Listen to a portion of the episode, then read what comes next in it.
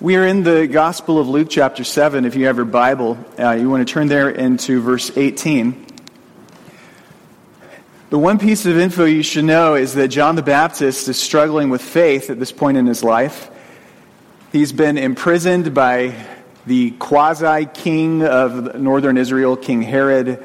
Uh, John's in, you know, he's languishing in a prison cell. His days left on earth are very few. He'll get beheaded uh, very shortly for having uh, criticized the king's behavior, his sexual immorality. Read in 18. John's disciples told him about all these things, that is, all the miracles Jesus was doing. And calling two of them, he sent them to the Lord to ask, Are you the one who was to come, or should we expect someone else?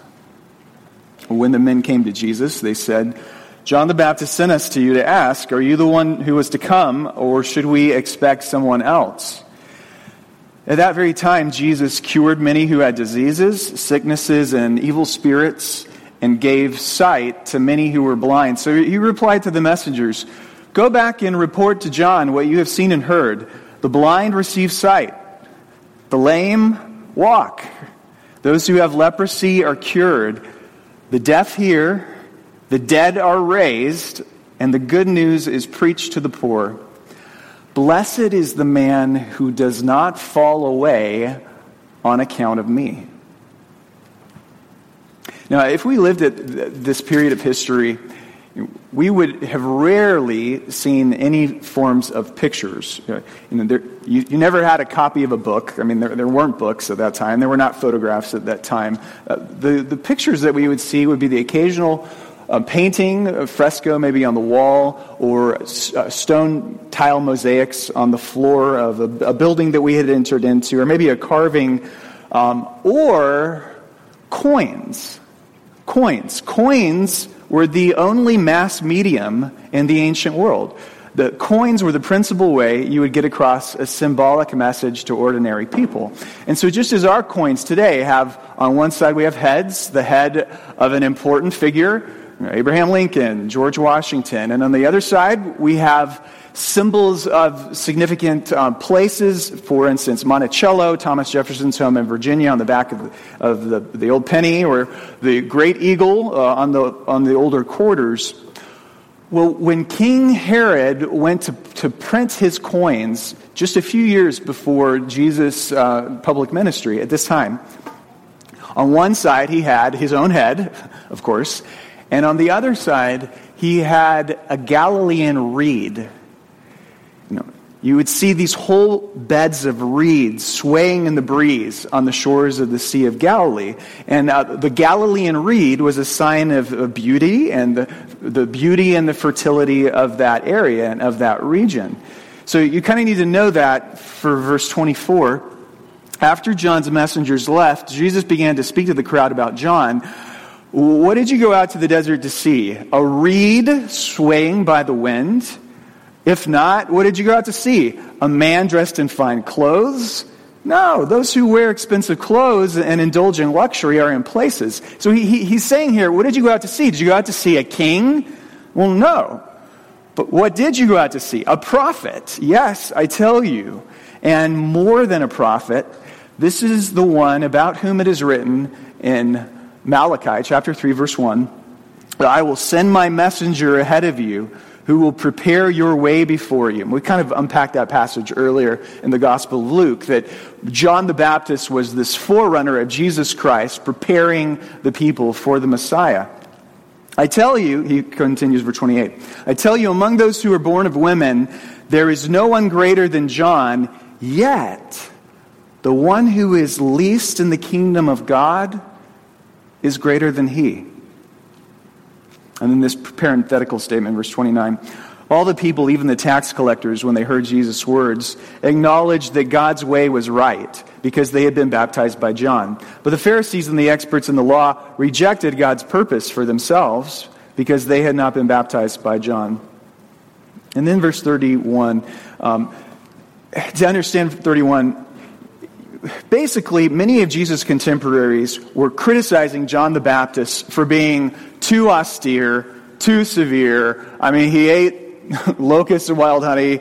He, uh, he was a mountain man. He, he, he's a joyless kind of character. They would criticize John the Baptist for that, but then they turn right around and criticize Jesus for being too much the life and soul of the party.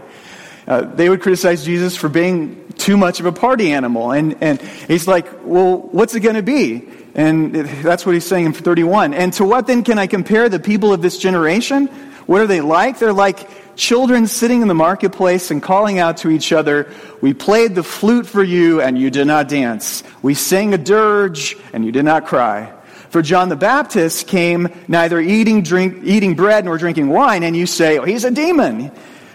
The Son of Man came eating and drinking, and you say, Here is a glutton and a drunkard and a friend of tax collectors and sinners. But wisdom is proved right by all her children. Uh, this is the word of the Lord. Thanks be to God. Let's pray.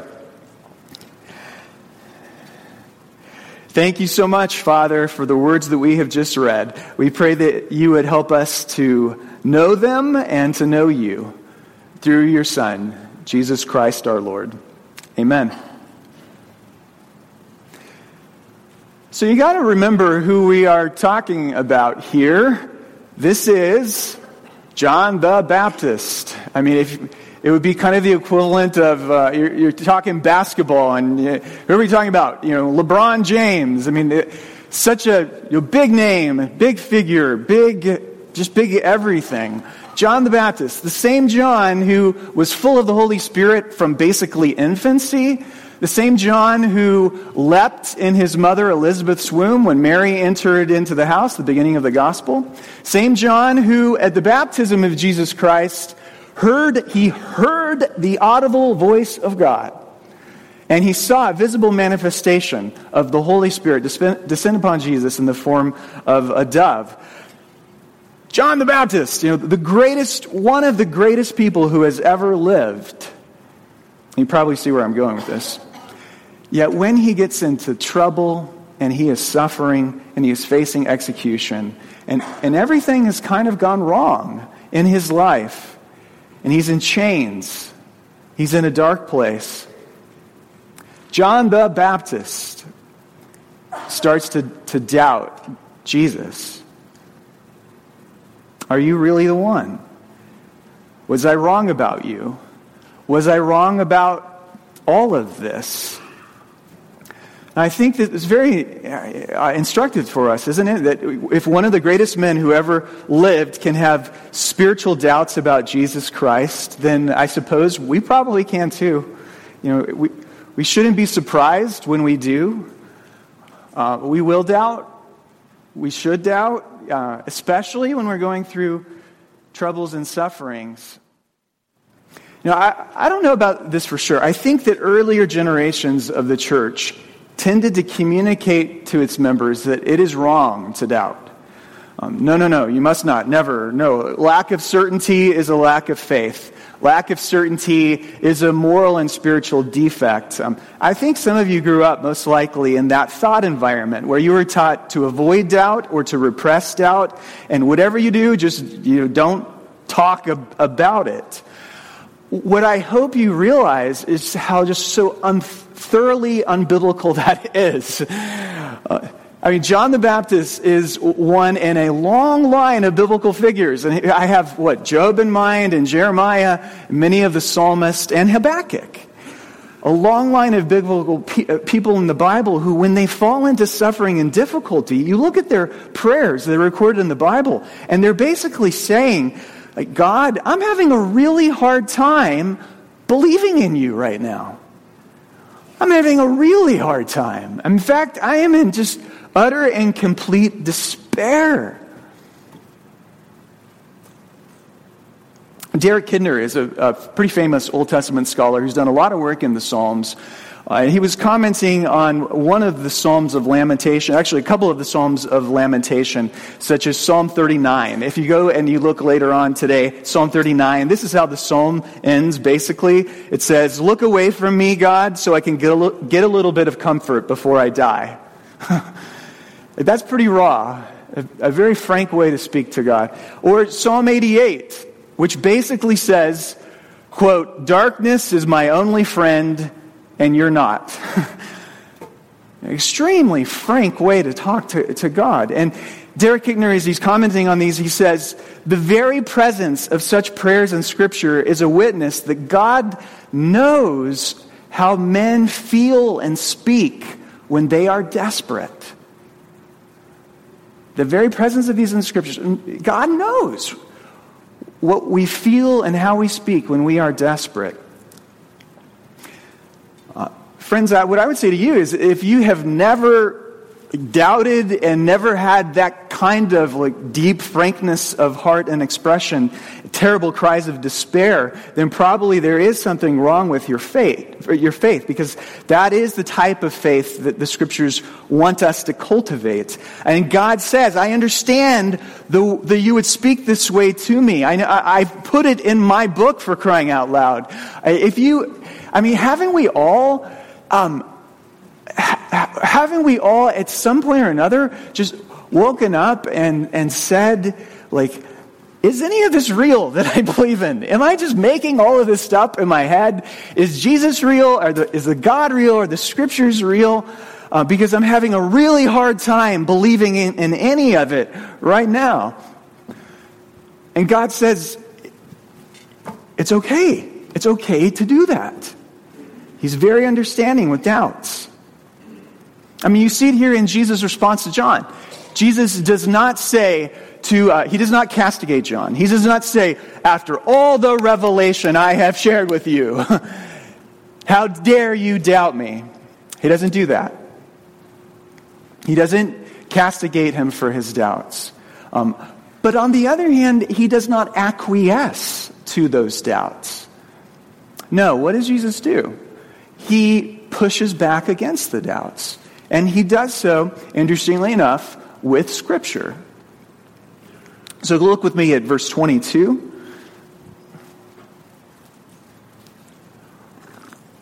Verse 22, Jesus is replying to the messengers Go back and report to John what you have seen and heard. The first thing he does is he gives a loose paraphrase, paraphrastic rendering of Isaiah 35 he says, The blind receive sight, the lame walk, those who have leprosy are cured, the deaf hear, the dead are raised. And then he gives a paraphrastic uh, rendering of Isaiah 61. And the good news is preached to the poor. So he pushes back against John with Isaiah and Isaiah.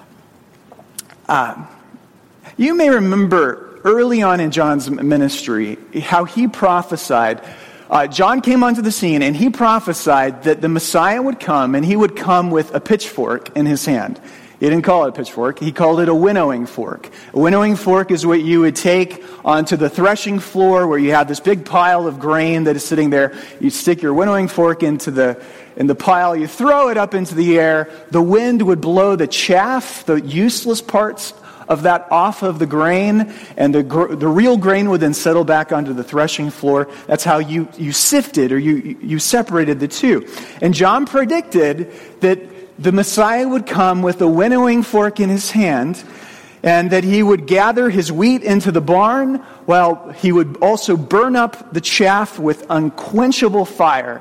And the question I think that John was wondering at this point in his life is where is the winnowing fork? where is the cataclysmic judgment of the wicked and the vindication of the righteous that I had prophesied? I almost wonder if John was, was afraid that he might be considered a false prophet because these things were not coming to pass. Uh, whether or not he was thinking that, what I am clear, clear of is there is a discrepancy between what John thought the Messiah would be and do and what Jesus the Christ was being and doing. Where is the winnowing fork in Jesus' ministry? When you look a little deeper, you discover that in fact Jesus was winnowing Israel. You say, well, how is he doing that? If I could put it this way, Jesus was winnowing Israel with the winnowing fork of mercy. The winnowing fork of mercy. By showing mercy to the tax collectors and the sinners and the bad people and the untouchable, Jesus, by inviting them to sit at the table with him and share a meal, Jesus was recreating he, uh, Israel. He was forming a new community that was centered around himself. And everyone in Israel at that time had an opportunity to respond by faith to the mercy that, he was, uh, that was on display. And if they wished, they could participate in this new Israel that he was forming, forming and um, share meals with him and eat and drink uh, with tax collectors and sinners, or they could hold out for the fire and the condemnation that is going to come and consume all the bad people. And the irony being, ultimately, that fire was the fire that consumed them in AD 70. But Jesus is simply replying to John and saying, John, your expectations are off. Your expectations for me are off. Okay, where am I going with this? Here, here's one of the, the best exercises that I can think of for a Christian who is going through spiritual doubts and has a lot of why questions. If you're doubting Jesus and you're doubting God, it's to journal, like to get a journal out and to start to record what are my expectations of God for and in this situation? Because you have them. Like you have expectation, you have this idea that God should be doing X. God should not be allowing Y. Should, God sh- should be, there's all these oughts and is, and, uh, and I think really the mismatch between our expectations and, and reality lies behind a great many of our doubts and confusions um, that we have with God. And so you have to really drill down and write these down and find out what am I expecting of Him? And one of the ways you also can do that is with why questions. If you drill on your why questions, you'll find out your why questions are just filled with all sorts of expectations. Um, uh, for, ex- for instance, imagine the Chinese pastor who this morning woke up to another Sunday in prison. And he is wondering why, after all of his prayers, he remains, as John the Baptist before him, languishing in the loneliness of a prison cell in uh, central China. Um, if the trumpets have already sounded and Jesus is risen and he's at the right hand of the Father and he is King of kings and Lord of lords, why in the world am I where I'm at. Or even worse, the Sudanese Christian father who wakes up and his wife and his children have been kidnapped by a Muslim militia. If Jesus is the King of Kings, then why, and his kingdom has come, then why is the world um, that I'm living in such a hell? Another way that you can discover what your expectations are are uh, if you just drill down on the if I were God, I would be doing things differently line of thinking. Haven't we all done that before? If I were God, things would be way different. If I were God, so I tried this exercise this week. If I were God, now if I were God, I would make I would make so many more people Christians. I mean, I would have people becoming Christians left and right every day. Um, I would do that by dramatically changing all of our lives so that our lives were such a beautiful expression of love that our lives of love would just conclusively prove to the whole world that the gospel is true. I would do that. Um, why doesn't God do that? Why doesn't, why when God saves us, doesn't He more fully transform us into uh, holier, more lovely, saved creatures. Why? And John was asking this why question. Why, if I am the herald of the Messiah, a la Malachi 3.1, why am I about to die? Why am I being squashed like a bug? Um, it wasn't supposed to happen this way. And I think that Jesus, in sending this answer back to John, um, I, this is how God oftentimes works with us. He'll give us an answer, and that answer will lead to its own new set of questions. so he sends his answer back to John. John, your expectations of Messiah, they're wrong. Here's what the scriptures say. Um, but there was an implicit uh, part of that answer where Jesus was saying, Did you catch this? John, I'm not coming for you. I'm not coming to rescue you. I'm this kind of Messiah, the, the Messiah that is you know, healing sick people and making blind people see. I, I don't have a commando team unit that is ready to barge up against the doors of King Herod's palace and extricate you alive. I, I'm not coming for you. You are, you are going to die. Hopefully, every one of us agonizes over the why questions because I think the why questions are, are you must do that to have truly authentic faith. Uh, why can't I co- conquer? Why can I, why can I not conquer this particular sin in my life? After how many times that I prayed for it? Uh, why can I not change this aspect of my personality that I know is terrible for me and everyone around me? Why? Why am I why am I not more like him or more like her in goodness and love and skill? And so, right, you have your journal. You've written down, you've written down all your expectations. Then what you do, the next step, is you push back against those with Scripture, just like Jesus did. You go back and you look and you see what does God's Word say about each one of these things. Uh, what does He say? Um, and, you know, if you can't do that on your own, then you have a Christian friend help you in that exercise. The only other thing I would say on this is that yeah, you have to remember that we are right now in the middle of our story. Whatever story God is writing with our lives and in this world, we are probably only in the middle chapters of that book. We're like in chapter 10 of a 30 page chapter book, or maybe we're in chapter 4 of a 300 chapter. I don't, I don't know. What I do know is that whenever you talk to a character in the middle of their story, their perspective is almost always flawed. For instance, if you've read The Count of Monte Cristo or seen the movie, you know that it's a story about Edmond Dantes, who endured years of terrible, unjust suffering in prison. And there was an inscription on his cell wall. You remember what it read? It said, God will bring justice. But if you were to interview Edmond Dantes in chapter 10 of the book, halfway through the story, it, it didn't seem like that would ever happen. Yet, as the story goes on, with the help of a friend, he escapes prison. He finds vast wealth. He carries out terrible vengeance against his enemies, which, interestingly enough, he finds to be completely unsatisfying. And at the movie's end, um, I can't remember exactly how the book ends, but at the movie's end, Edmond and his wife and his son and his best friend are looking over the rocks from the hell, hellhole that he'd been imprisoned in. And all of life all of his life had been redeemed. It's a terribly depressing book, if not for the ending. And in fact, almost every great story has a depressing middle. it's the happy ending that always turns it around. And friends, if, uh, if you are in Jesus Christ, like your ending, the ending of your story is going to be mind blowing. it's going to be so happy, and it's going to be so good.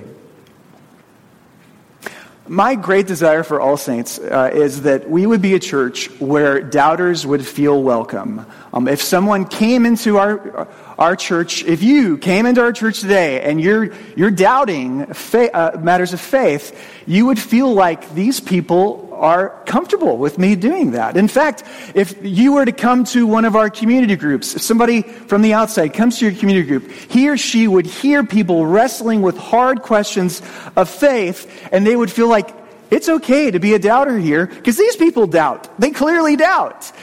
And there's none of that. Don't, don't ever doubt. Don't, don't say that. It's completely okay to do so. I mean, there's an important distinction. Doubting is when you're struggling to believe, unbelief is when you refuse to believe. Um, yeah, and if you're somebody here who's exploring Christianity, um, We want you to doubt, and we want you to wrestle, uh, and we want you to, well, I'll say three things. Number one, we want you to doubt your doubts. doubt your doubts too. As one author puts it, our culture tells us pretty much on a daily basis to doubt our beliefs and believe our doubts. There's a time and place to do that, but we also need to doubt our doubts and believe our beliefs. There's a time and place for that as well. Why should we go with the former rather than the latter?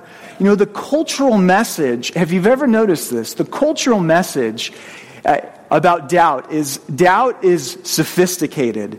Um, skepticism is for the educated and the open minded and the sophisticated. Faith is kind of for the simpletons and the uneducated. That's very much America's cultural message today. If you're smart, then you're a doubting skeptic. If you're a person of faith, then you're a simpleton. Where does that message come from? Is that like something science came up with? No. Is that ob- objectively objective truth? No. What is that? You know what it is? It's a cultural bias against faith that is woven into the psyche of the Western world. Have you ever noticed that?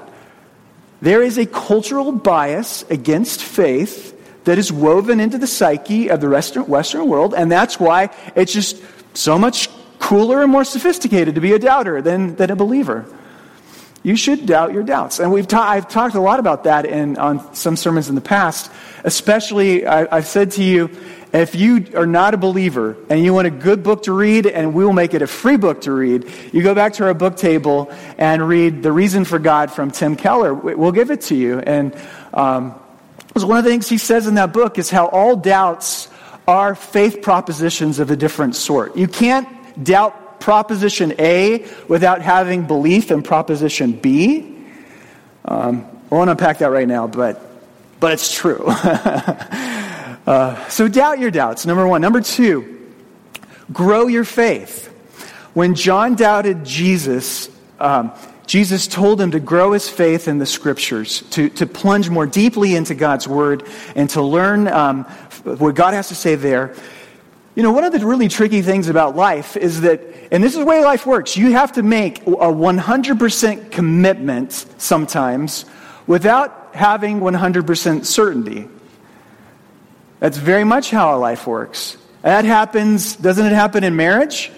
Uh, the, the newly married or young couple who's standing up there with me when I am um, presiding the ceremony, they may think that they're 100% certain that the other person's right and their life is going to go well together later on, but, but they're really not. They're really not. And yet, they make a 100% commitment until death do us part, in sickness and in health, for rich or for poor. At some point, you have to make a commitment that is based on, on trust.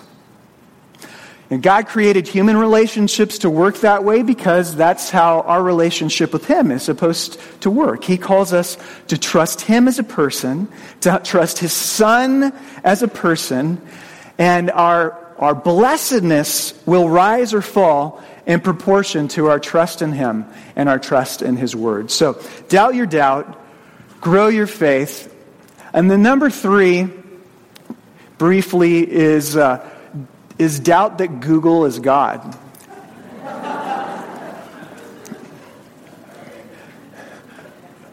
it's a very real phenomena. Like 3,000 years ago, if you had a question, you would go on a journey to the Oracle at Delphi, Delphi in Greece and have your questions answered by, you know, a, a goddess or a prophetess, et cetera, et cetera, et cetera. I mean, what do you do if you got a question today? Any question, you ask Google. And Google is treated as God. And we believe nearly everything that Google tells us and everything that Google says. And now we go, we actually, now we go to a computer where a, a, century or two centuries ago, we'd actually go to other people and ask the questions. Now we've kind of cut people out of the equation entirely, and we go directly to Google and we treat Google as the authority. Google is the authority. it, it is the higher power.